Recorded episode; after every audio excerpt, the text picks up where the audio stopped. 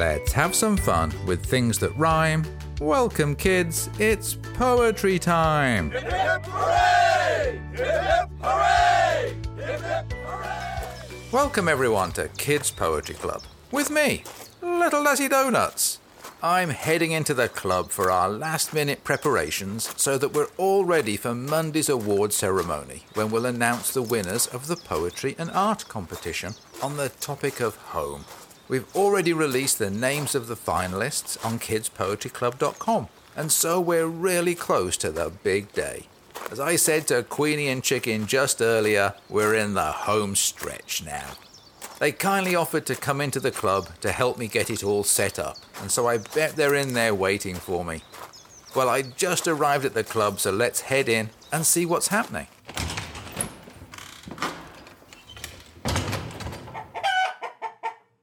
Okay, chicken.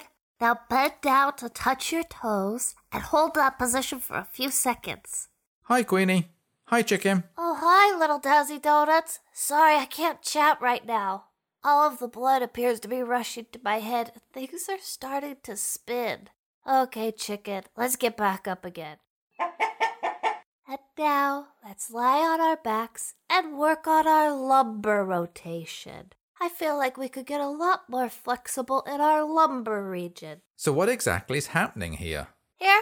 Oh, we're just doing a stretching routine, little Dazzy Donuts. Chicken has this really cool book on stretching, and so we're trying out pages 1 to 10. Right now, we're working on our lumbar, and then we're going to do the glutes. Would you like to join us? It certainly looks interesting, but I think you'll find it's lumbar with an A and not lumber with an E. Are you sure?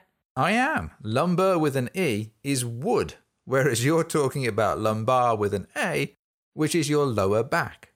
Well, that's just plain silly. Why would the people who invented our language create two words that sound so similar and yet mean such different things? It's asking for trouble. Oh well, we're finished with our stretching now. So, how come you and Chicken are doing stretches today? Well, it all started when you told us that we're on the home stretch. And Chicken said stretching was a good idea and went off to fetch this book and get into her gym gear. And so here we are. Now, what can we be doing to help you prepare for Monday's awards ceremony? Well, we've announced all of the finalists on our website, and so I want to make sure that we have all of the recordings ready for Monday. It was so difficult to select the finalists, and we have around 35 for poetry and around 25 for art. That's the top 10% of all of the entries we received. Well, that's a good question, Chicken. What does 10% mean? Well, let me use an allergy. I think you mean use an analogy. That's what I said. Let's use an allergy. Actually, I'll use a food allergy. Let's imagine that you're making an ice cream sundae. So you put some scoops of ice cream into your tall glass, and then because you like ice cream so much, you add an extra scoop. That's what I do. Then you spray some really yummy cream and pour on all the wonderfully colorful sprinkles. Oh my gosh, this is making me so hungry. Okay, and then you place a nice cherry on the very top. Well, that cherry is the 10%. It's the cherry on the sundae. And now I really, really need some ice cream. How about we all go to get some ice cream when we're done here? Oh, yes, please. Obviously, I find myself less hungry more often if I simply used fewer food allergies. I think you mean fewer food analogies, and yes, you could have a point there. Right, let's make sure that we have all of the poems loaded into the system. I think there are several that we haven't loaded yet, so let's do those now.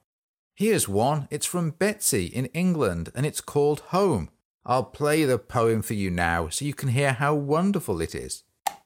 Home is a place that we respect, that holds memories, treasures, and all our tech. A place for love, laughter, and stories to share. A place where we show all that we care. Through this time, I've appreciated it most. No matter how many times I walked into a post. Our house brings memories, that's for sure. My house has seen them, and it wants more. There's mum, there's dad, and of course, me. Wait, there's someone else, 'cause that's three. Forgetting my annoying bro. He'll put me off. Oh no, oh no! This house these days, good and bad. One's when I'm happy and one's when I'm sad. I'll always remember these funny times as I loved my house and made up this rhyme. Thank you so much, Betsy, for sending in your poem. I like how you've described your home and you've added a lovely touch of humour to it. I am so glad that you made up your rhyme about your home and sent it in to us. Okay, how about I play you a second one? This is from Alice in Wales and is also called Home. I'll play the recording for you now. She lived at number 10 on an unassuming street, where neighbours were plentiful and cats dozed at her feet. She lived at number 10 behind a shiny red door, where china plates adorned the walls and flowers bloomed on the carpet floor. But soon the plates were collecting dust, and the bed was left undone. Now the only food in the fridge was a microwave meal for one. Then new neighbours came to visit, barging in without even knocking. They sat in her chair and told stories. Each tale was a little more shocking. In muddled whispers they shared their secrets, and she offered hers in return. Yet still these strangers refused to leave, so she waited with growing concern. They stalked her in the kitchen like predators ready to bite. She'd often find them in the bedroom, prowling in the dead of night. Their presence polluted her memories, spindly fingers prodding her mind. Their croaky murmurs drowned out the truth as they left reality behind. Number 10 felt quite different. The door had lost its sheen, dulled by the shadowed figures who to others were unseen. Sometimes she got more visitors in an attempt to set her free, who would chit chat about the weather and offer her cups of tea. But even their talk of sunshine could not calm her raging storm, as she slowly came to realize that this was the new norm. Number 10 is empty now, though the china plates still stand. But she's moved to somewhere safer, where she's given a helping hand. A place where she is protected from the shadows that used to roam. All of the residents in the same boat at the place my gran calls home. Thank you so much, Alice. I love when poems tell a story, especially one that communicates real feelings and experiences. I'm sure that a lot of listeners will relate to your poem and appreciate how you've positioned such a personal account in a really relatable way. Thank you so much for writing your poem and sending it in. I really like that poem too, Little Dazzy Donuts. Well, I tell you what, while you keep loading the poems into the system, Chicken and I will put out the chairs for the awards ceremony. I'm going to leave a space over on the side, as that's where the sheep will assemble. I've been doing the choreography with them, and with one or two exceptions, they are ready. It's one of the challenges of working with sheep. They come as a flock, and so you just have to accept that every flock contains talented sheep and, well, let's just say a little bit less talented sheep.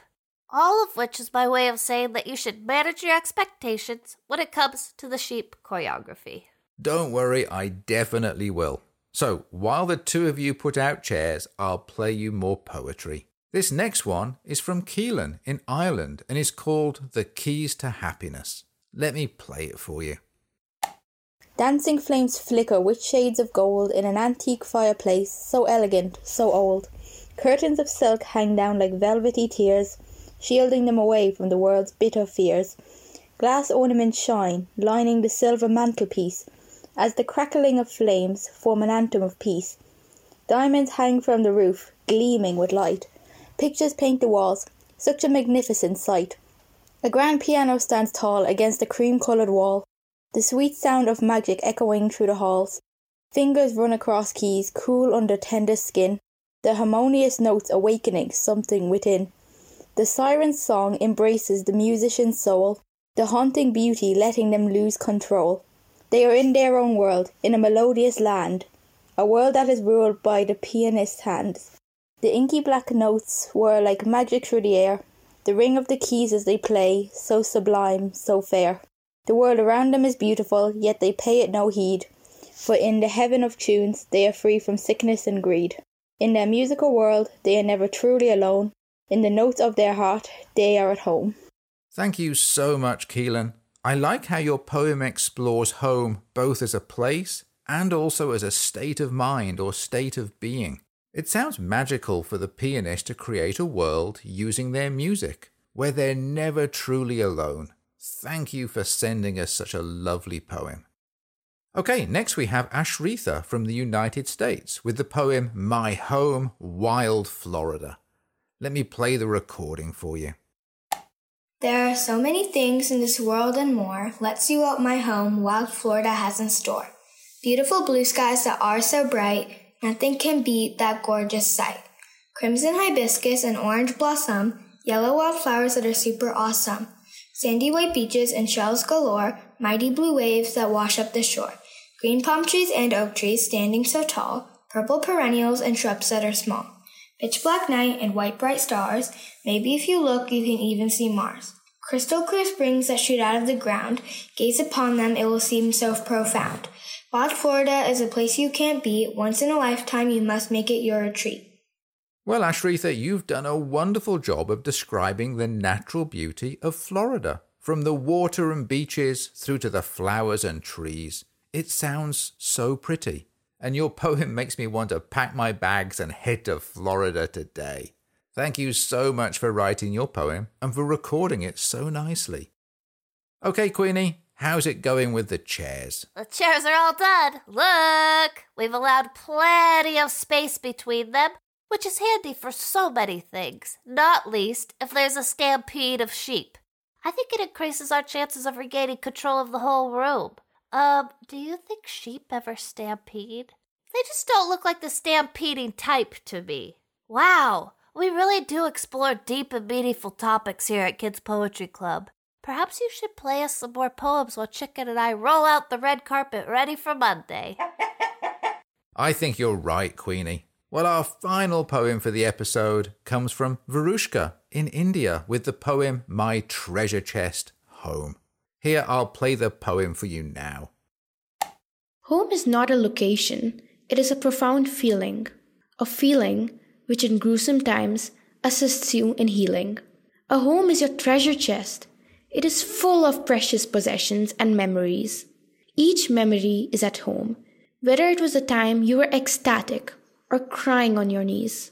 The precious tears of past have been mopped off my brain. Tender pain from the past has been dusted off with strain. The warm feeling has been blown away by a fan. The hugs and kisses have been burnt in a pan. The reason for my never ending laughter has seemed to be lost. But wait, thankfully, my home has kept all these feelings and moments saved and frozen permanently in my heart like frost. A home is like a time machine. Just step into it, and a flash of memories strike you like lightning.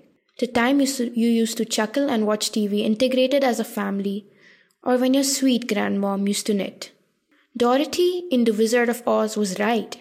There is no place like home, because my home is what is keeping me stay as what I am, because it has all about me, stored in it like a treasure dome.